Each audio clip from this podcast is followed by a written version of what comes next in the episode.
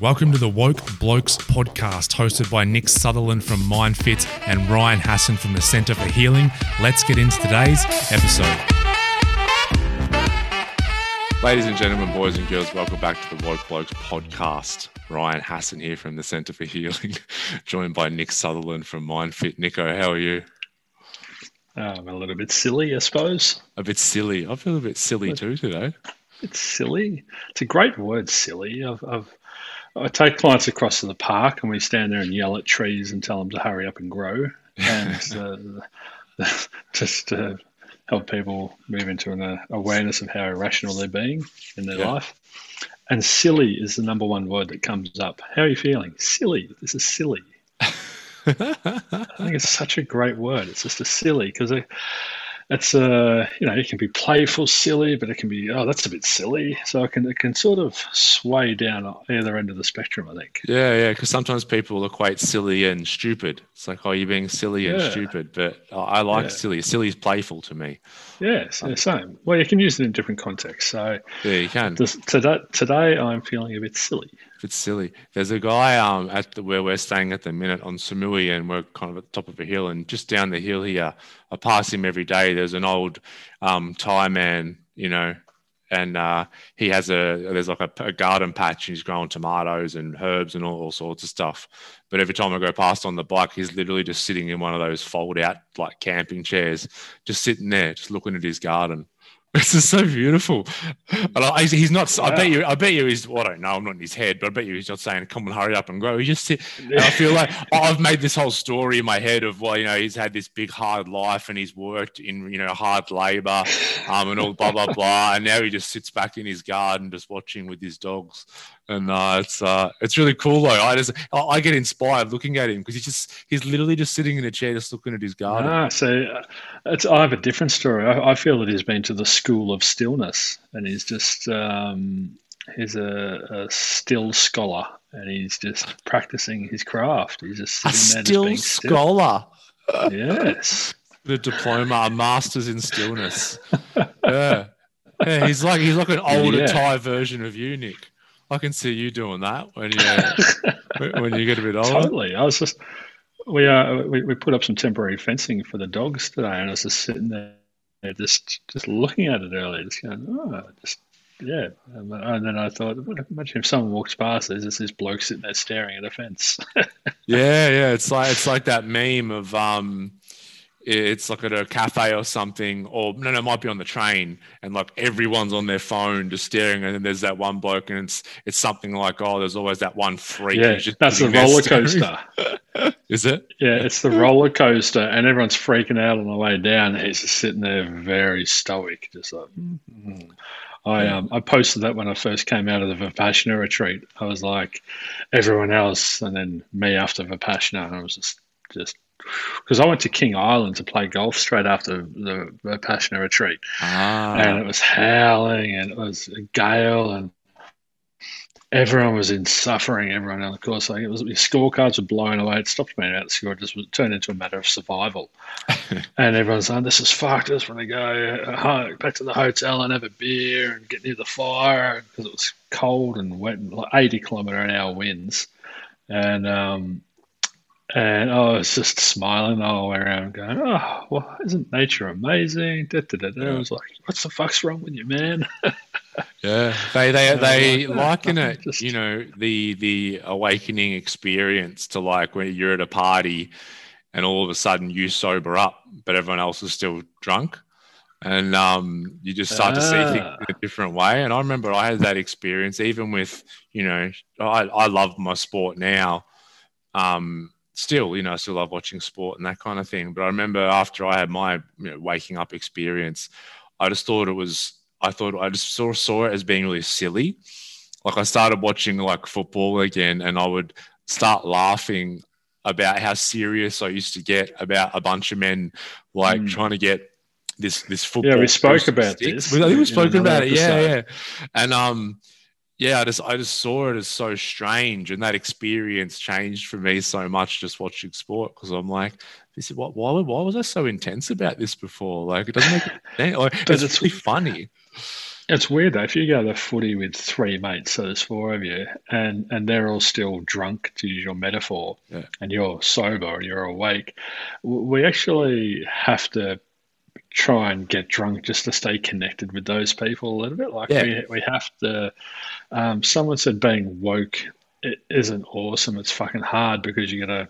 Their their words, dumb yourself down to other people's level, and just, Yeah. just sort of s- stay. I don't like that terminology. I don't like but- that term either because I, I think because one's not even better than the other. No, exactly. It's just it's just diff- it's just a different experience. totally. But we, we Shane and I played golf yesterday, and I said I can't wait till Hass is back so I can go and uh, go and tee it up. So I'm Um, hanging, I'm hanging. Oh, come on, man!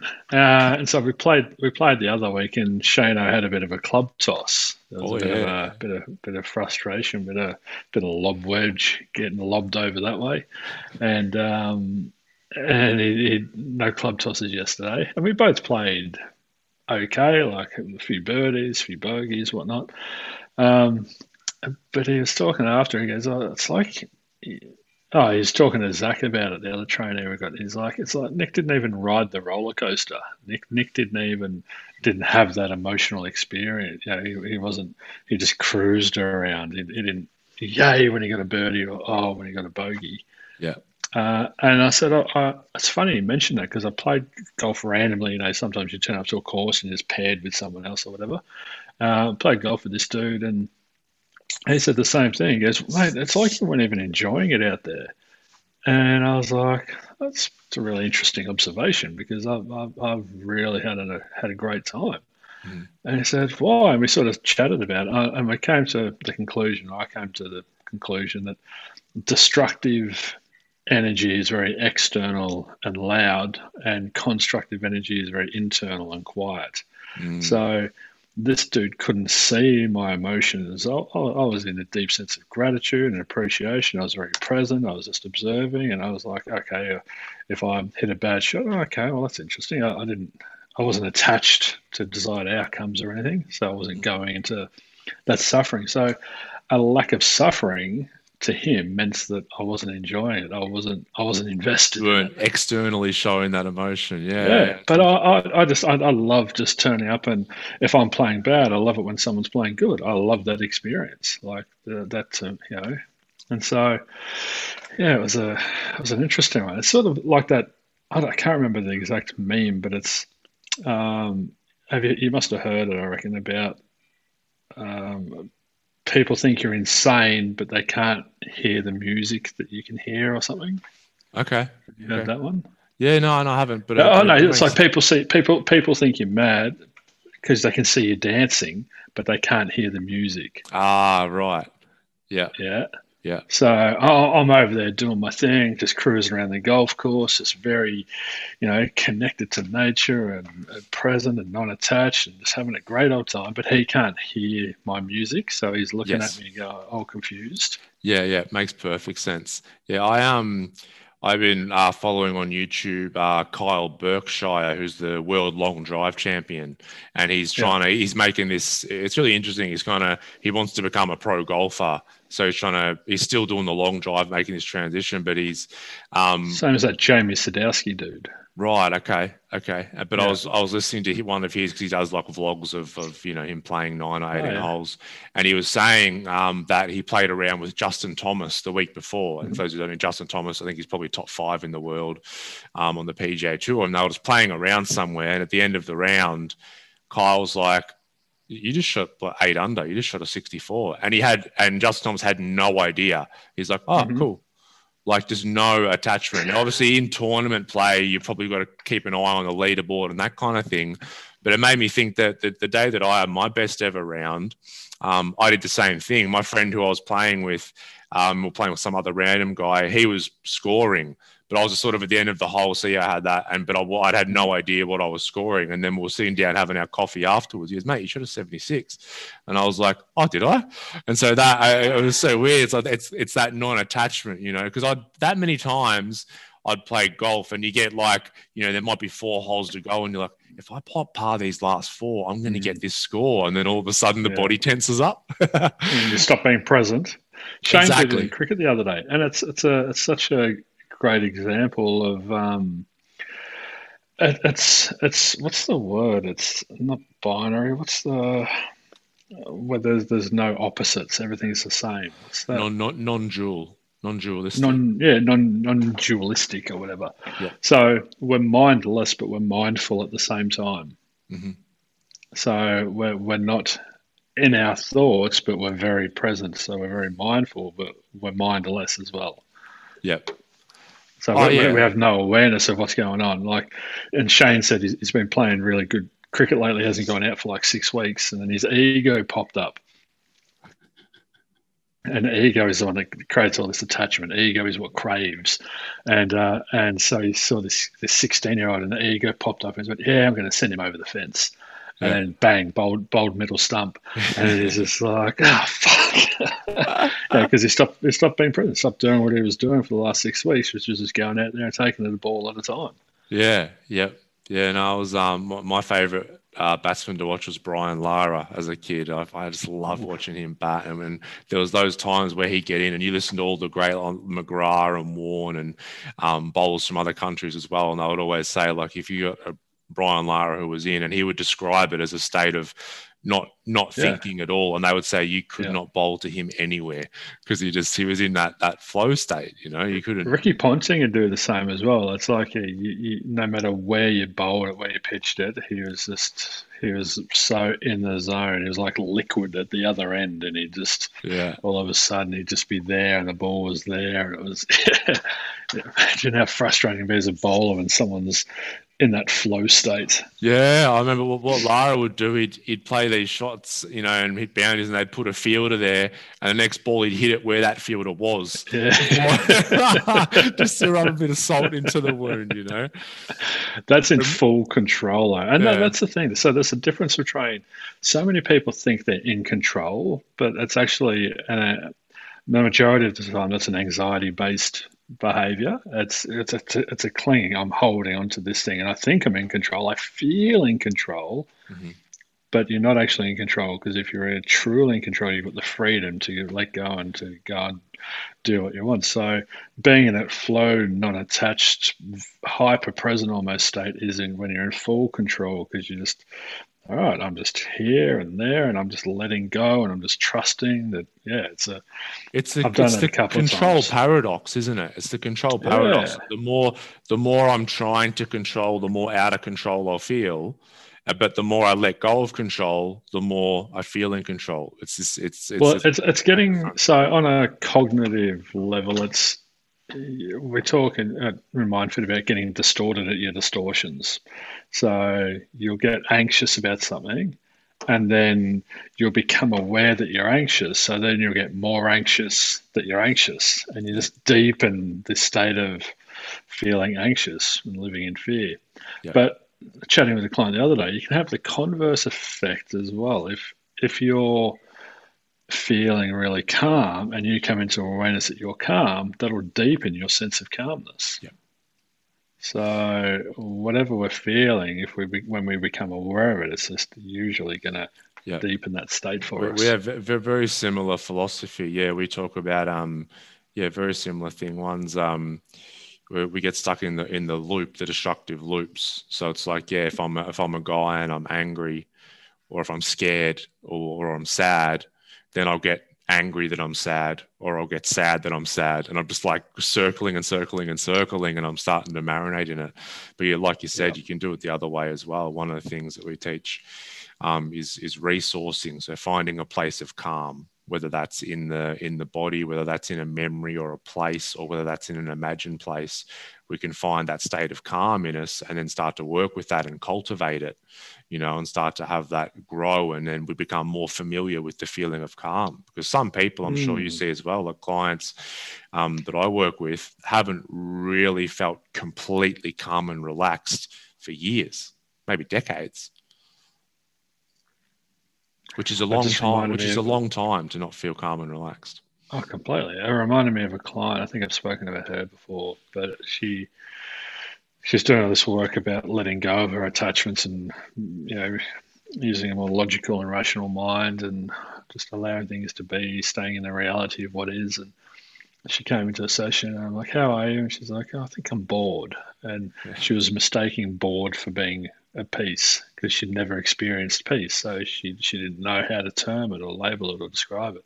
Yeah. So, um, have you seen the, the wheel of emotions that uh, a poster you can get? Yeah, you. I think you've showed me. You've got one there at MindFit, don't yeah. you? Yes. But we got the cushion the other day. I, I saw it comes on a oh, cushion now, so I've chucked the cushion on the couch. Yeah. And um, now when clients come in, we've got a, a rule that um, they're not allowed to say the word good. So when I, when I say, How are you? If they say good, they've got to do 10 push ups on the spot. And, 10 push ups. This goes back to your yeah. military background. yeah, it's, it's, it's blending yeah. it all. Yeah. And, um, and and it works. It's really bloody effective. uh, but the same as they figured to bring their, their notepad and pen, 10 push ups.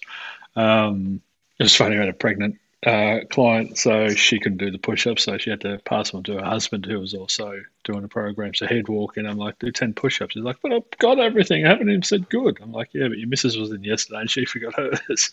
uh, and that was that acted as a really good source of stimulus. So it was also you know, is he going to react to this or is he yeah. just going to go into acceptance? So, yeah. Um, yeah, so we've got these these all these emotions on this cushion, and and uh, it's amazing how people don't know how they're feeling. Like, mm. and I say say to everyone out there, you know, socially, no one really cares how you're feeling. It's just a you know, just a greeting, basically. It's hey, how are you?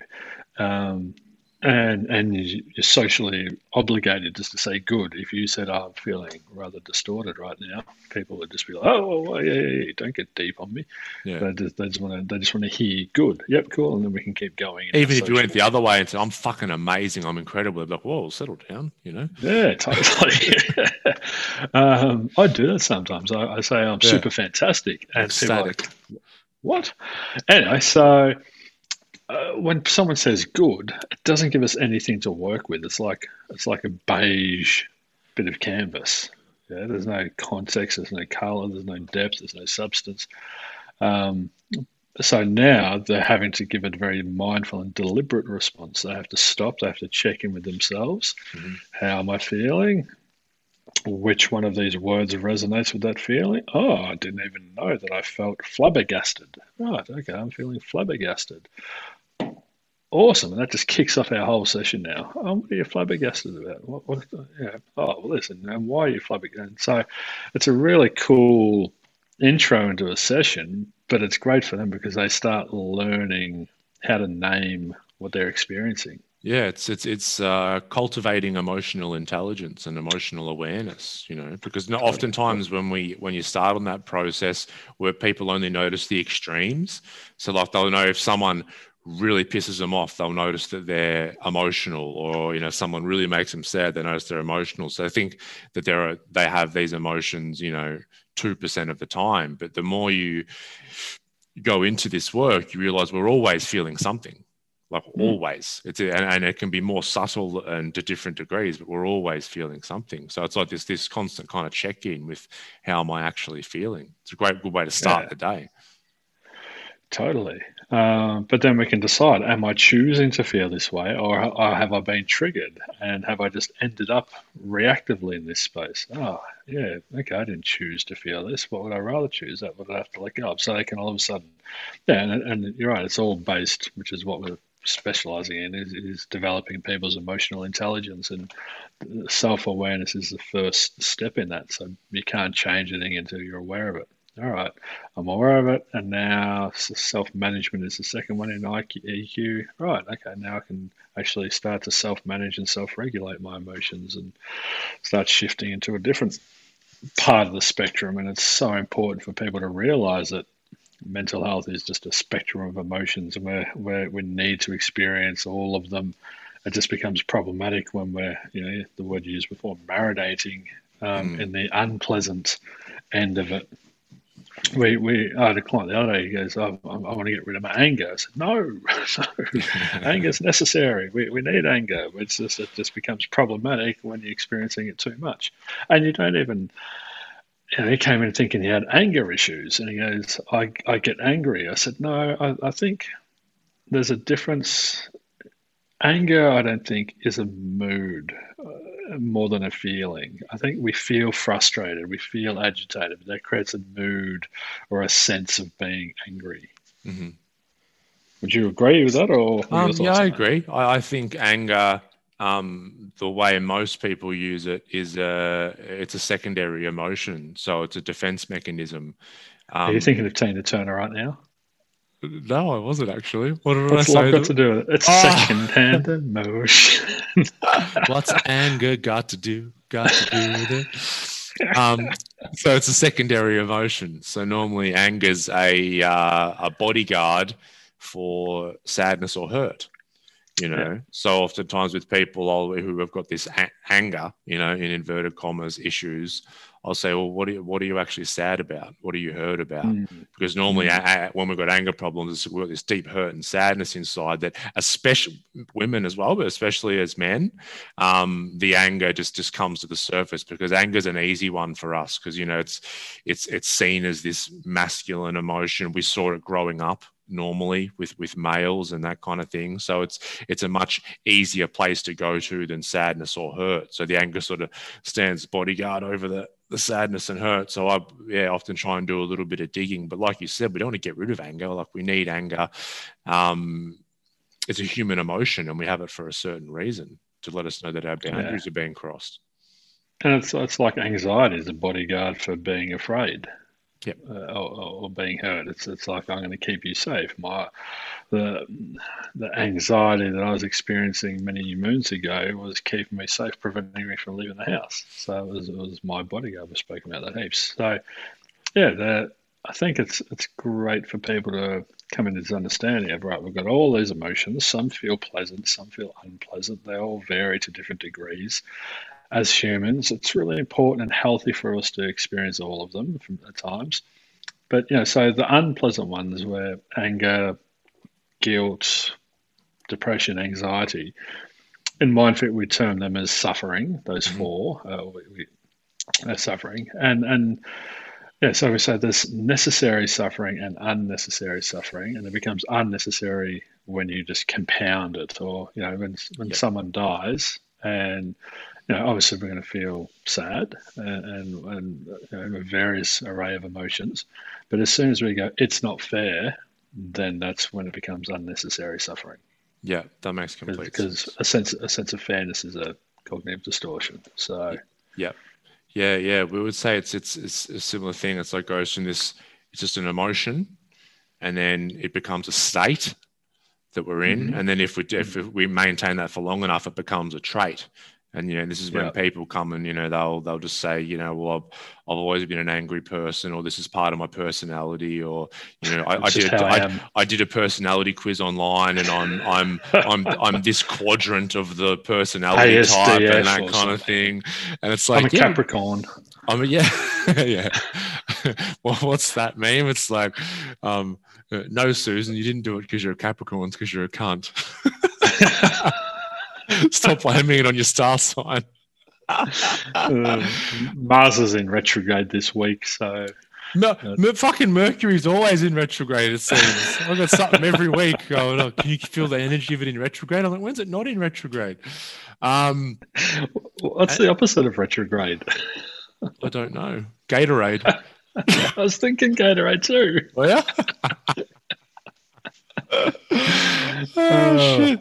Um, uh, what were we on? Yeah, so we go from this like um, this this this temporary emotion that we don't have the awareness and we don't have the tools and everything to be able to work through, and so it becomes a state. So it's like this this uh, frustration, you know, the the May that could have been hung around for half an hour and we could have worked through it, then all of a sudden sticks with us for days and we're just stewing in this anger for days and then it keeps going. So think, while you're talking, think about listeners, just think about a neurological pathway in your mind and it can go up or it can go down. It's like a, a fork. And what's happening is that this this protein is traveling down the bottom fork and then around, back looping back around on itself. So it's just deepening and ingraining. It's like you know um, going to the park and seeing all this wildlife just walking down this track, it's gonna it's gonna make it more clear and apparent that there's traffic going down that pathway. So yeah, that's where we feel it the first time, but if we keep doing it, as I said, it becomes um, a state. And for us, it's like a, yeah, it's more like a mood. So the, the feeling of fear becomes a mood of anxiety or a state of anxiety. And then when you keep doing what you're doing, because that's all you know how to do, then it becomes a pattern or a behavior. Or, you know. Yep. Yeah, it does, and so, then and then you create the story. So you've got the the feeling, and then the story that validates the feeling, and they keep looping on each other as well. And then, as um, Ram Dass says, then then then you um, uh, then you oh, what's he what's he say? Something about then you your ego starts resonating with it, and you fall into that's my role. My role is mm. I I am anxiety. I have anxiety. Yeah, you know? yeah and then you'll you know you'll read an article that says um, you know even an article like I uh, Melissa had a client the other day she was saying and basically her her doctor or whatever just said um yeah you're you're stuffed for life and got to be on meds for your whole life. And so now that just that just adds to the story of this is oh there's some I've got some something inherently biologically wrong with me. And um, that the story gets deeply more deeply embedded we had a client and he was hell bent on trying to make me say that he had a chemical imbalance because he'd heard it from a psychiatrist, I think, that mm-hmm. he, he's got a chemical imbalance. So he just was deep in this attachment to this label of he has a chemical imbalance. Mm-hmm. And I was trying to explain to him that your beliefs create your thoughts, they create your feelings. So the, the, the kind of thoughts you have create a chemical reaction that creates a, a sensation, a feeling. So if you've got a chemical imbalance, what is an imbalance? Like what is all the chemicals over this side of your brain instead of this side of your brain? Like what's what's the chemical imbalance? Yeah, so it's um yeah, before we get into this, Nick and I both aren't doctors, so don't take um, any medical advice. I'm a gynecologist, but, um, but uh, what's, what's, that, what's that t-shirt? I'm not a gynecologist, but I'll take a look. oh, it's, Haven't you? Oh, it's terrible. That's I reckon that. Remember that dude that I said um, the Milf? Hunter? Yeah, he, Hunter? he, he would have had that shirt on, and he'd have a mullet. Oh mate, that that's hilarious. Um, yep. If I if I walk down the streets of Melbourne or some major city and I was doing a random survey and I stopped people in the street and asked them, "Hey, what causes depression or mental illness?" Nine out of ten of them would say it's a chemical imbalance in the brain, right? Yeah, and, and even and even a select few of those would even go as far as to saying it's actually it's a lack of serotonin in the brain.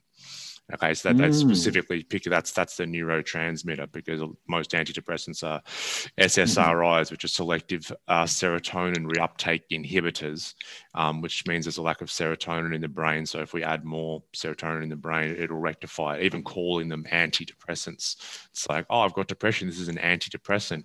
Now there has never, ever, ever, ever been any recorded science that shows that there's a lack of serotonin in people with depression. You, there's actually not a test that can be formed in a live human being to, to test their neurotransmitter activity, right? It's actually impossible. Um, do you mean that the pharmaceutical industry is making heaps of money up? No. Oh well, they they they allocate some of the bigger ones allocate over a billion dollars a year just to fight lawsuits, um, because people have. Why would they do that though? Ah, oh, just I don't know. Yeah, I don't know. um, you know, so look, that's it's so interesting that it's never, and even it, mainstream psychiatry came out in the late 90s and early 2000s and even said the chemical imbalance hypothesis. So that's what it's called. It's called the hmm. chemical mm. imbalance hypothesis because it was just an idea, right? And mainstream psychiatry, like I'm talking like the head of the APA, American Psychiatric Association, come out and said no serious psychiatrist ever truly, you know, took seriously the chemical imbalance hypothesis. Yet if I stop not um, people in the street, nine out of ten and tell me it was a chemical imbalance, and it's like, well, why is that? And it's because there's a what would you of, say it is? What would I say? What is? If you if you if you stopped yourself in the street said hey and surveyed yourself, maybe I'll do that. hey, hey, mate, what's depression? what would your answer be? Well, it'd be a much longer answer than that.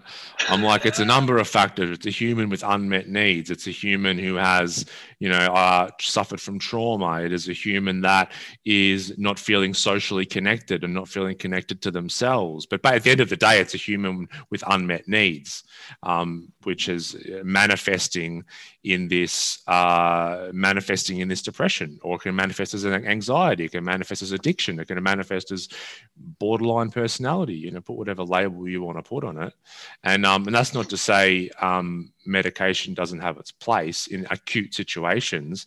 But these things were never designed to be taken long term because the long term effects um, are way worse than the uh, issue that they're so, trying to address in the first place. So, if, if depression is unmet needs, and then you well, that could be uh, one of uh, them. Yeah, but reasons. then you are given medication and put on this for life because you have a chemical imbalance. You then become codependent on that medication. So then you don't actually learn how to meet your own needs and become emotionally self-sufficient. and, and this, it, this it ties into our our as a society our need for a quick fix. Like I, I I wish antidepressants did what they said they did. Like I wish you could take a pill and your depression would go away. Like it like it's great, but it's just it's it's instant gratification. It's just wanting this thing to be like bang gone straight away. Why why do you wish? Why do I wish? That's antidepressants worked? Um, because then people who were uh, deeply depressed wouldn't be depressed anymore. But it's just it's it's like so, it's, it, it's a hypothetical that would never happen. I'm just saying. I know. You know. But they wouldn't learn anything of value. Correct. And this this is this is exactly why I changed my business model. Because when I was state of mind health, people had come to me and using hypnotherapy and whatnot, I'd do a lot of waving of the magic wand and suggestions and all this sort of stuff. And they'd leave feeling lighter and better and amazing. But next time life happens, they'd come back and Nick, I'm depressed again. Where's your magic wand? Oh, here it is. You know, got another one off eBay. Rightio, we're good to go. And uh, I just realized after many years that I was just enabling them to stay in that circle. So it was now with Mindfit, we're actually teaching them and giving them these tools and resources. And the second fundamental is needs, basic human needs. So we're teaching what their needs are and how to meet their own needs instead of outsourcing their happiness and then getting really, really sad because it's unfair that this didn't happen and then getting depressed about it. Yeah, it's because that can also, and you, um, this is one of the reasons I'm sure you changed your business because it just creates this um, session dependence as well. Because like yeah, you have a, a fish in a toxic fish bowl, and it's full of toxins and it's you know not not doing too well in that fishbowl and then it jumps out of the fishbowl and goes to see you or me or whoever for a session and like you said you wave the wand you do a bit of work and all of a sudden some of these toxins start coming out of their their body and they're like oh fuck i feel really good that was fantastic but then they go back into the toxic fishbowl and then what happens? They start getting the toxins accumulated again. Like, sure, I need to jump out and see Nick or Ryan again, then back in and back and back. And there's no there's no long term results there. Um, it just it means we keep having to see people for years and years and years um, without making really true progress. So yeah, it's so important to arm people with the tools, but also have make sure they're looking at their environment at the same time.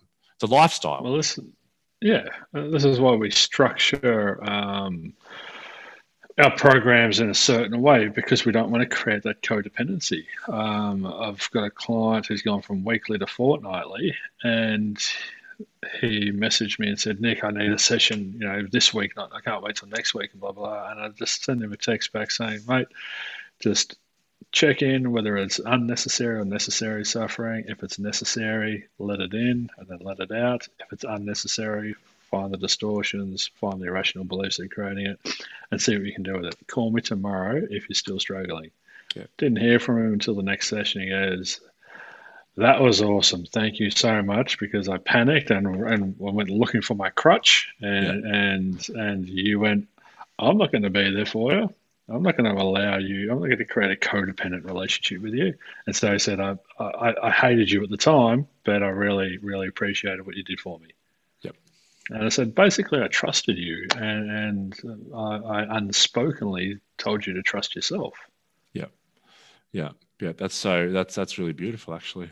It's amazing. Because um, people don't understand that we can you know self manage a lot more than we think because it's that initial you know things are getting i get overwhelmed and then it's like bang i've got to go to my crutch. And like you said that can be you know i need to book in for a session and not just alcohol or you know junk food or, or antidepressants like or... antidepressants yeah. And so the thing is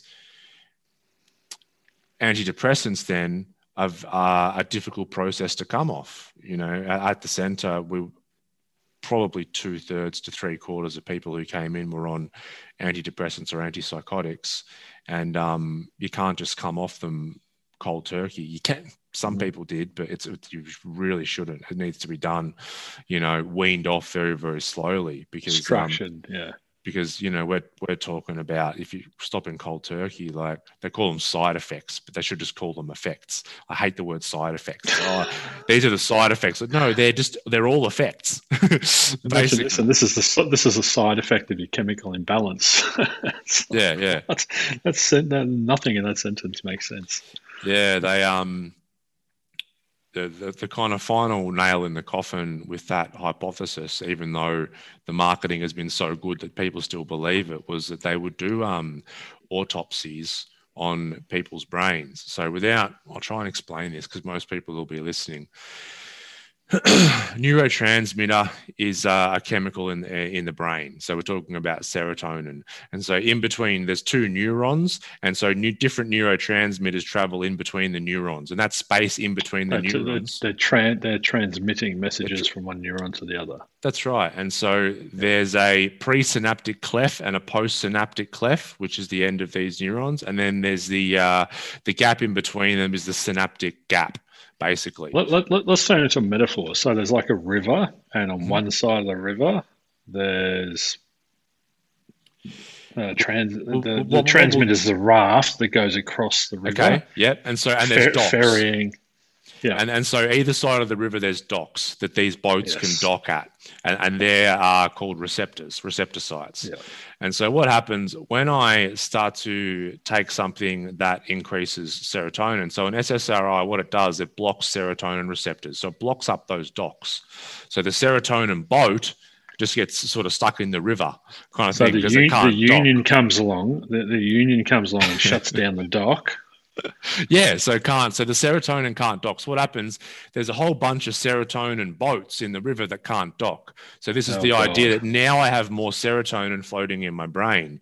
Now, because our, our body, uh, which our brain is a part of, is so smart and is always trying to seek homeostasis, it starts to uh, cut off balance. Balance for those uh, balance. Familiar with that word? So it, so it starts to cut those receptor sites for serotonin. So it essentially uh, uninstalls those docks because it's like I've got so much serotonin floating in the brain, I have too much. I need to start removing the receptors or the docks um, to, to create some sort of balance again. Okay. So it's like a, it's like a, it's like the otters have come in and dammed the river, and all this serotonin is just is yeah. just building and building. Yeah. So, I love otters. Otters it, are such a great creature, by the way. Are they? They're cool.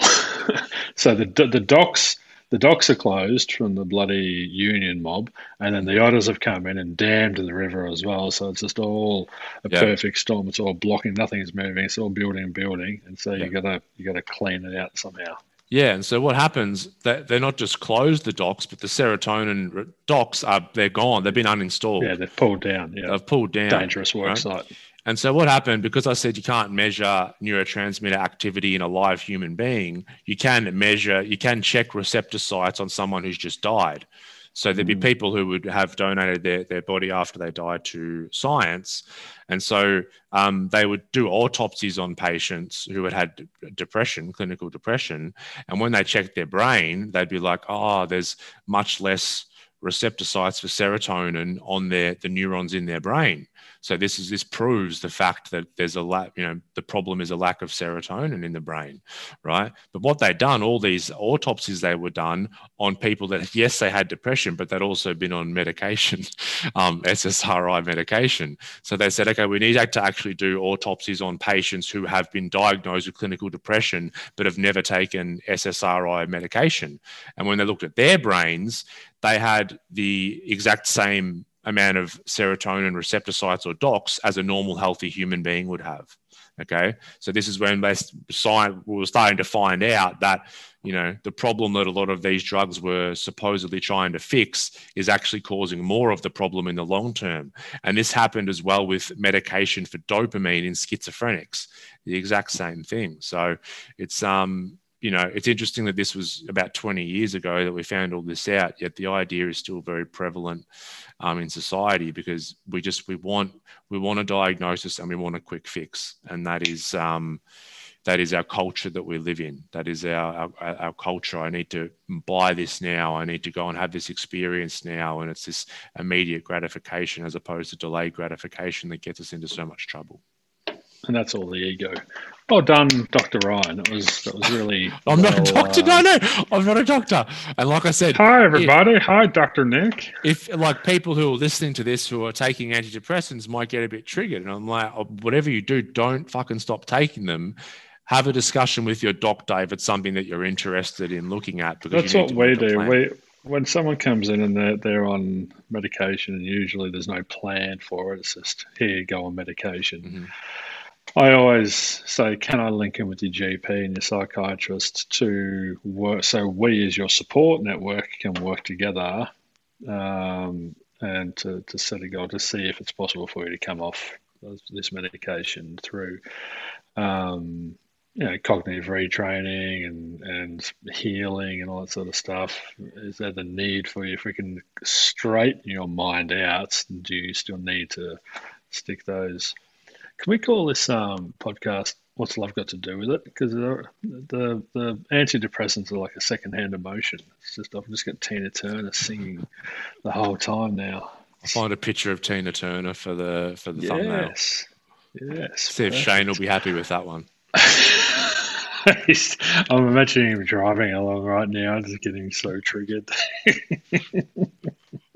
how, how is your dearest um, partner in crime. How is Mel? She, oh no, she's good. Yeah, to give a bit of context for those listening, um, Mel was uh, crook for a week and a bit, and so I was trying to juggle so many things. Anyway, you, I, you turned into you turned into James Blunt. I, I um I got very blunt. I get very blunt. I do, um, and I I created the you know, did the editing of the show and sent the um, thumbnail to Nick to to post. And anyway, our good friend Shane, you know, said, "Look, is Ryan not even trying anymore? Like, what's it called? The, the, last episode, the random show, and this this picture." And I was like, "Well, can, up. I was like, he can fucking do it." Then. I'm trying to juggle a sick partner, a two year old running a business. Just give me a break, Shane. All right. That was awesome. Um, so yeah, so it's it's it's an interesting topic. It's a very interesting topic. It's um but it's important as well because there's so so much misinformation, but there's such a lack of education. well, we've well. spoken about it before. Like, did you see? Um, we we had Christine Morgan on the show, yes, who's the CEO yes. of the Mental Health Commission, and they undertook a, you know, this big royal commission into the mental health care system. And I, I posted on our, our Facebook page the other day.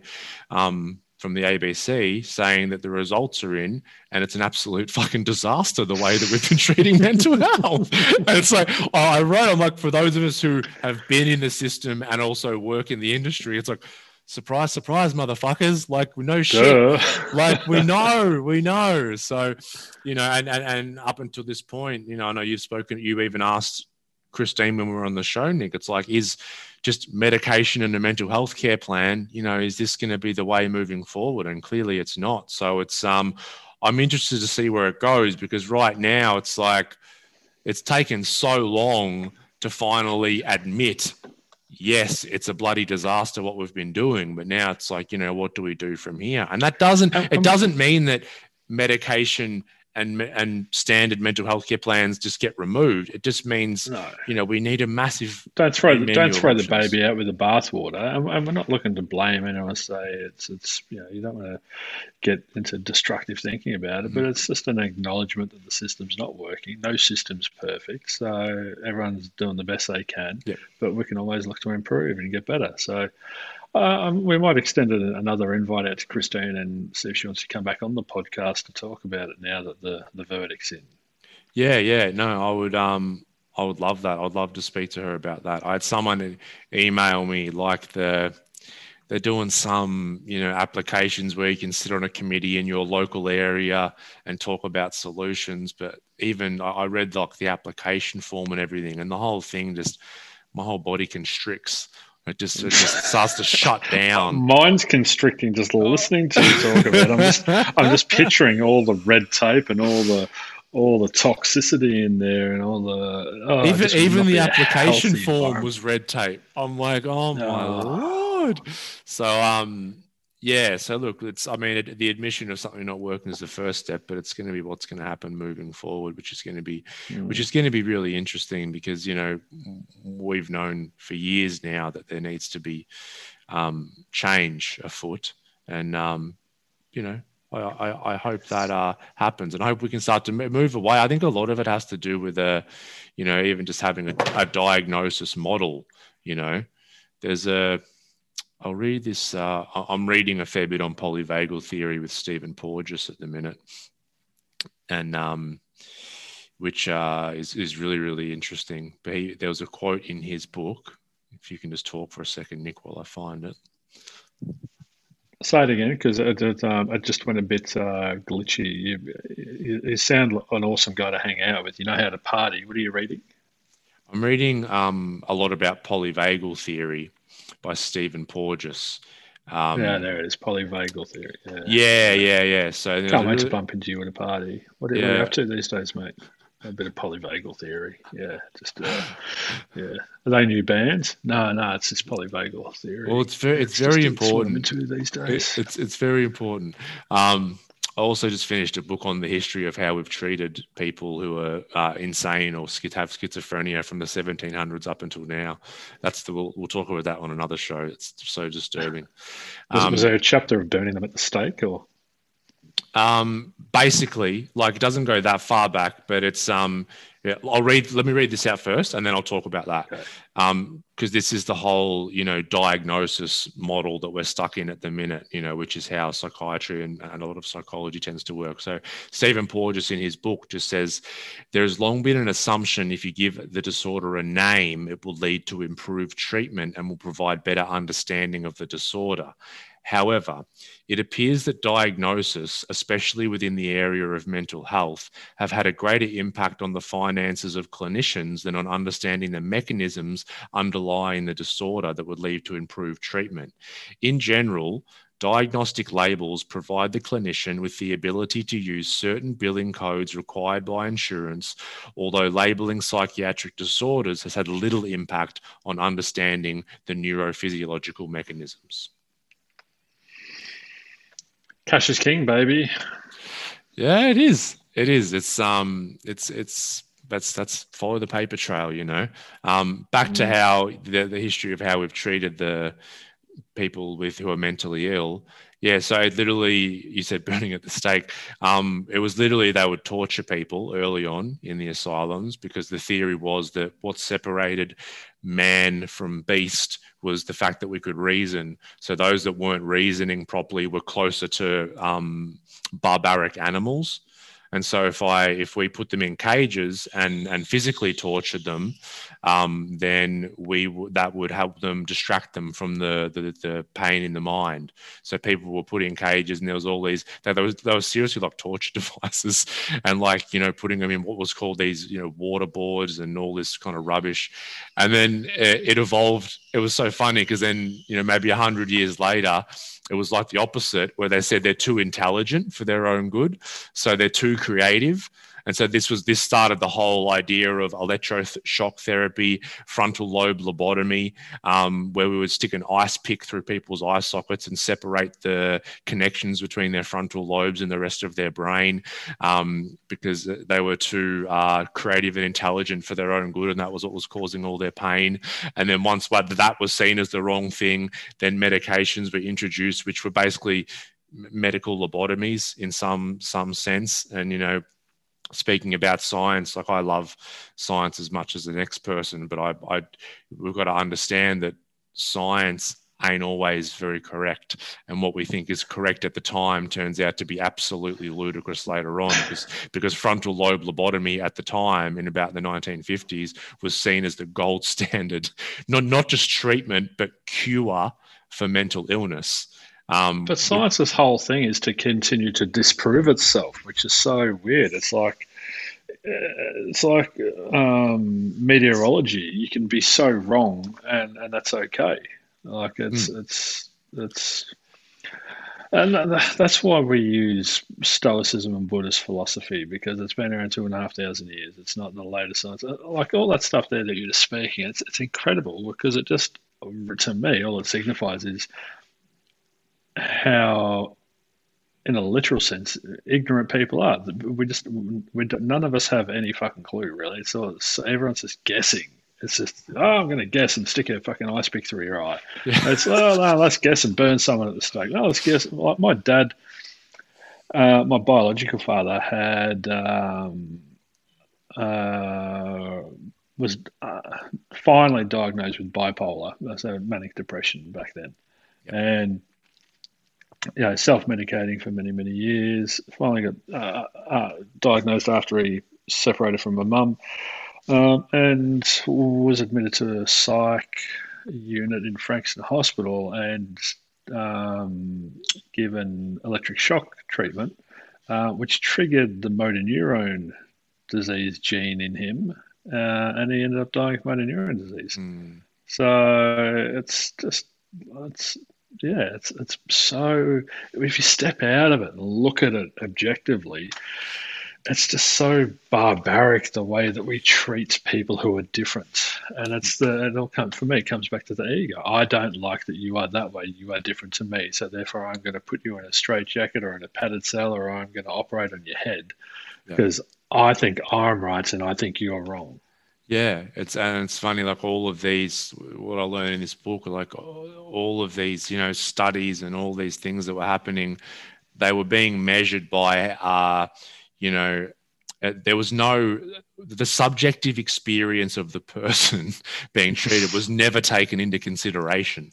Like that wasn't even a factor. The observer. Yeah, it's like how how sedated can I keep this person so they won't have episodes and that kind of thing. And you know the. But it's fear. It's it's it's fear. We are afraid of them having an episode. We are afraid of them being different. We are afraid of them, you know, talking about things that we don't understand. Yeah. So let's let's numb them and medicate them, which makes us feel better. It's not, it's got nothing to do with the patient, inverted commas. It's, it's all about making us feel safe as a society. Let's make us feel better. Exactly. Yeah, that's why I think you know this. There was some places uh, that were help, helping schizophrenics by by community support. So there was no, you know, doctors or anything involved. Mm. There was just sort of um, very compassionate, empathetic people who would give them food, treat them nicely. And if, if one of them, one of them in particular said, "Oh, the aliens are, you know, coming to pick me up at 2 p.m. on Thursday, and I've got to be in this field at 2 p.m." Mm. Instead of putting them in a straitjacket, the person said, "All right, I'll take you." And yeah, they went to the field. field, and they and they're like, and the guy was like, "Oh, guess they're not coming today." All right, so his experience was validated, and all of a sudden he can start to unravel his own.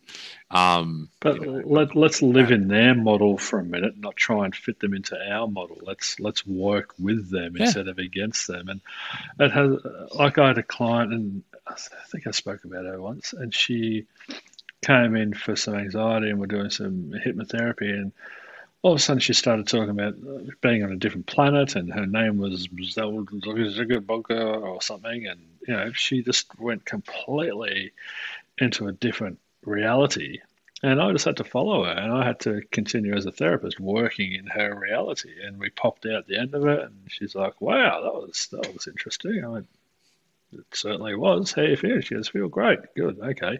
I didn't tell her that she was having a psychotic episode, or you know, I didn't I just stayed present with her and guided her through whatever she was experiencing. Because who the fuck am I to say it was real or not real? Like it was her reality, and that's what exactly, exactly her subjective reality, which is as real as everyone else's subjective reality. When I, when I did that, um, the Happy Group, I created a twelve week program for people for a, com- a local company in Mornington that their clients were long term in the system uh, and I had um, mental illness diagnosis. And I said to him, you know, just leave your labels at the door, just come in as people. Yeah, and we're, we're going to call this the happy group. It's not a mental illness group. It's the happy group. So every week they'd be start thinking, "Oh, I've got to go to the happy groups there," and so that would subconsciously start creating this picture. And you know, six weeks into it, this dude stood up and he, he had you know uh, bipolar and he was very angry and bitter. And he, he just basically, uh, in the most elegant way I'd seen, said what he'd learned through what I'd been teaching him over the last six weeks was he's in a lake, he gets thrown out of the lake down the river, hits every rapid on the way down, ends up in another lake. Just as he starts feeling comfortable and getting there, thrown out of that lake down the river, hit every rock on the way down ends up in another lake, and he's this is this has been happening his whole life. And he's he's fi- he said finally I've learned that I can't control it, I can't change it. That is that is bipolar. That is that is the way my brain works. Yep. So he's going into an acceptance, and he's like, when I get tossed out of the river, I don't live in fear. I live in trust that I will come to another lake, and I'm learning to surf. And so, in in learning to self manage in, in those lucid times, you know, between the, the mania, he's able, the impact of his mental illness um, isn't as severe on his mental health because he's he's looking after his mental health. He's getting his mind in shape as best he can in those moments. So, you know, he's surrendered, he's embraced, he's accepted, he's not attached to a different outcome. He's not having an aversion to how his mind is operating. He's working with it instead of against it. And he said it's the best he's ever felt. He's uh yeah befriended it, befriended yeah, that part. But that was after six weeks. Like this dude has been yeah. in the system. He was 65. He'd been in the system since he was about a teenager. Yeah. And in six weeks, through just some ancient philosophy, he, you know, he he learns to embrace and accept. It's so good. Let it's, go. And, it's so good. It's like if we just had that framework. I think. Um, you know, our friend Matt Runnels, who I've had on the show, talks about it. You know, he's diagnosed bipolar, and he said if I went in for that first first appointment and instead of being told you've got this disorder and there's something wrong with you. something wrong with you and this is how we're going to be we're going to have to manage this for the rest of your life and medicate you he, he says instead if they had told me and he has a whole list of people who live with bipolar who yeah, do yeah. amazing things in the world if they had said told me that like what a different framework i would have had it's like whatever we whatever we resist persists whatever we try and push away and not befriend is going to come it's like that's what i say with kind of anxiety people try and push away their anxiety instead of saying it's feedback and so it's mm. a little tug of the shirt and we're like, fuck off, fuck off. And then it's like pulling at the shirt harder and we're like, fuck off. And we keep doing that for years and it's banging us up the side of the head and we're just consumed by it because we're we're not willing to befriend and listen to it. There's a one of my favorite TED talks, which I'm going to watch it actually later today because I haven't watched it in, in quite a while. It's called uh, Eleanor Longden, The Voices in My Head.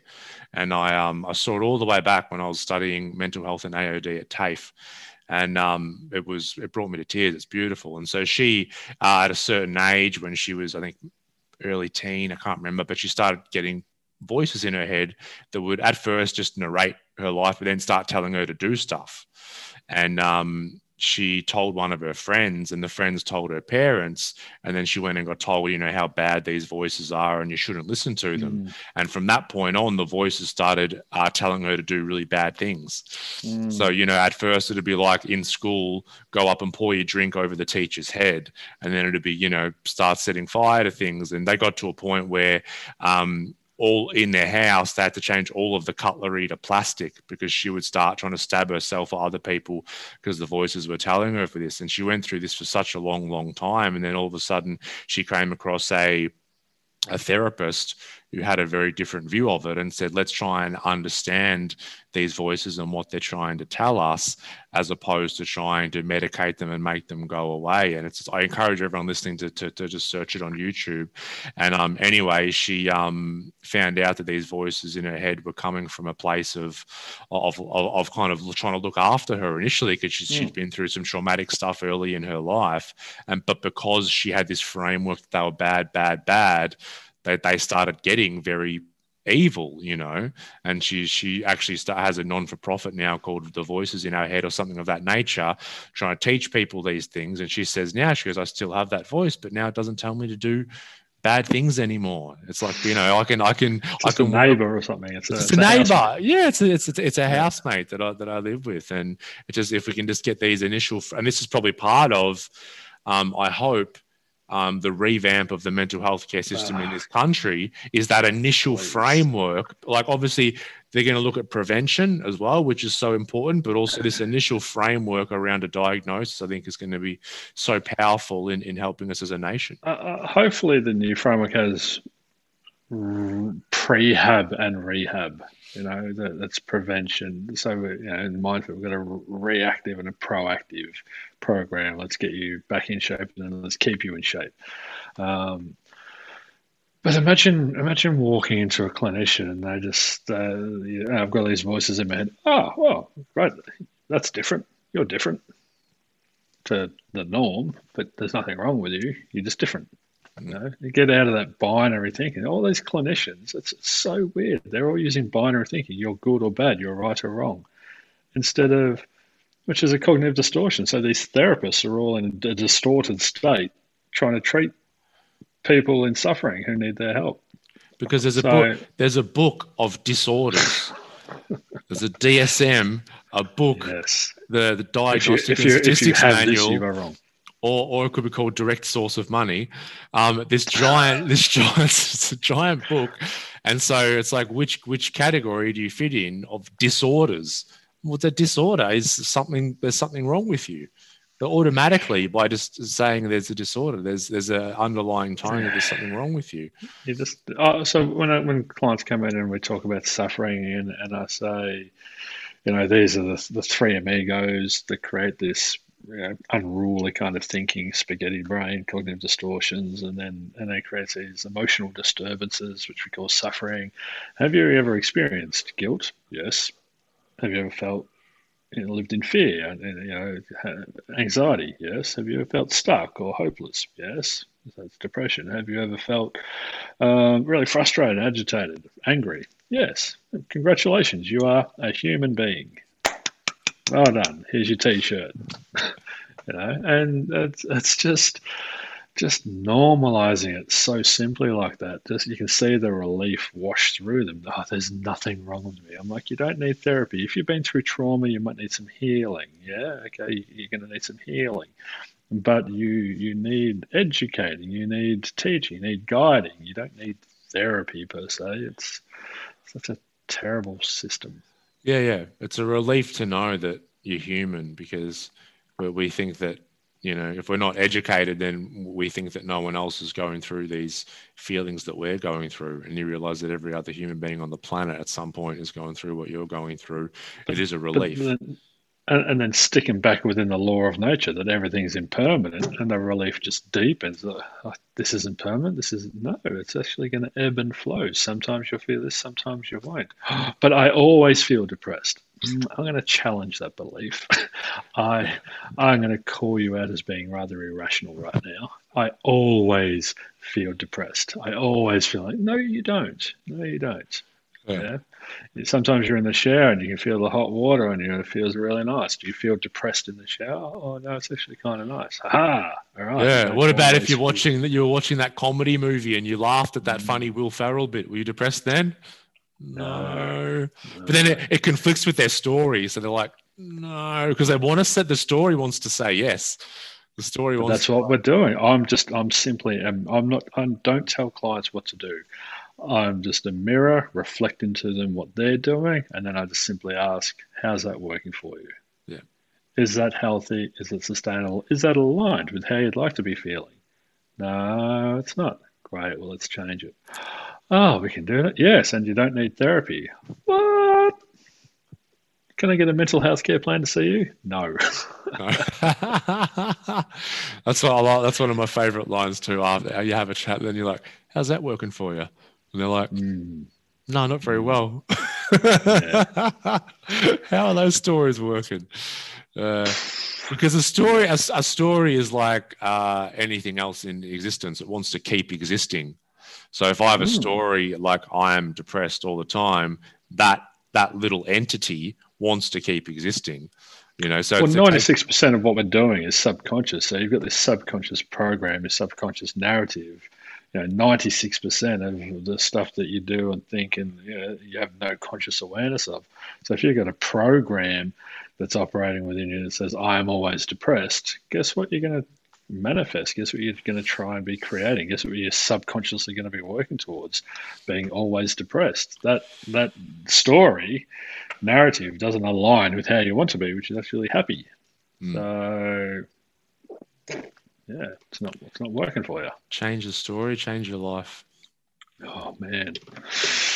All right, Ryan. Well, that I was... think we've blown enough brains for today. We have, we have. That was a good one, mate. Really appreciate that. And um, yeah, me too. Possible uh, guest on next week. We'll see how that goes. Yeah. And um, yeah, all good, mate. What's on for you for the rest of the the, the day there? Uh, so we at, at, my new place we haven't had any fencing up, so the, the poor old dogs have been sort of living in the house and out on the balcony. Yep. Um, but yeah, we've we've got temporary fencing while we're waiting for M to finish her permaculture course. Mm-hmm. Um, well, let's chat about permaculture. Once. The, the the philosophies of permaculture are amazing. So uh, maybe I'd, maybe we'll I'd love to talk about that.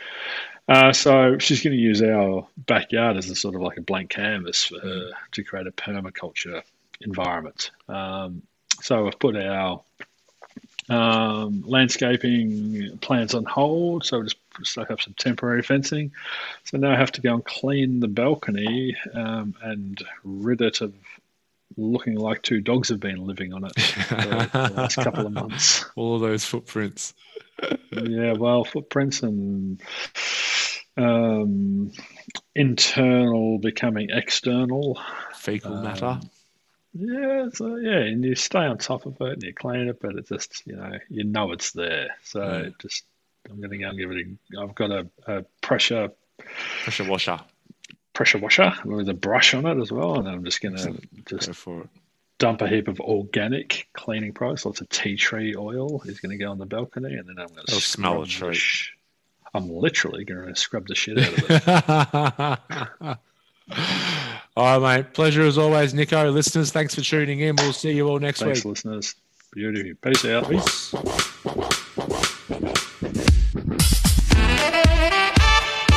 Thank you for tuning in to the Woke Blokes podcast. Please don't forget to subscribe to the show. Also, leave us a five star rating. We thank you so much, and we'll see you all next time.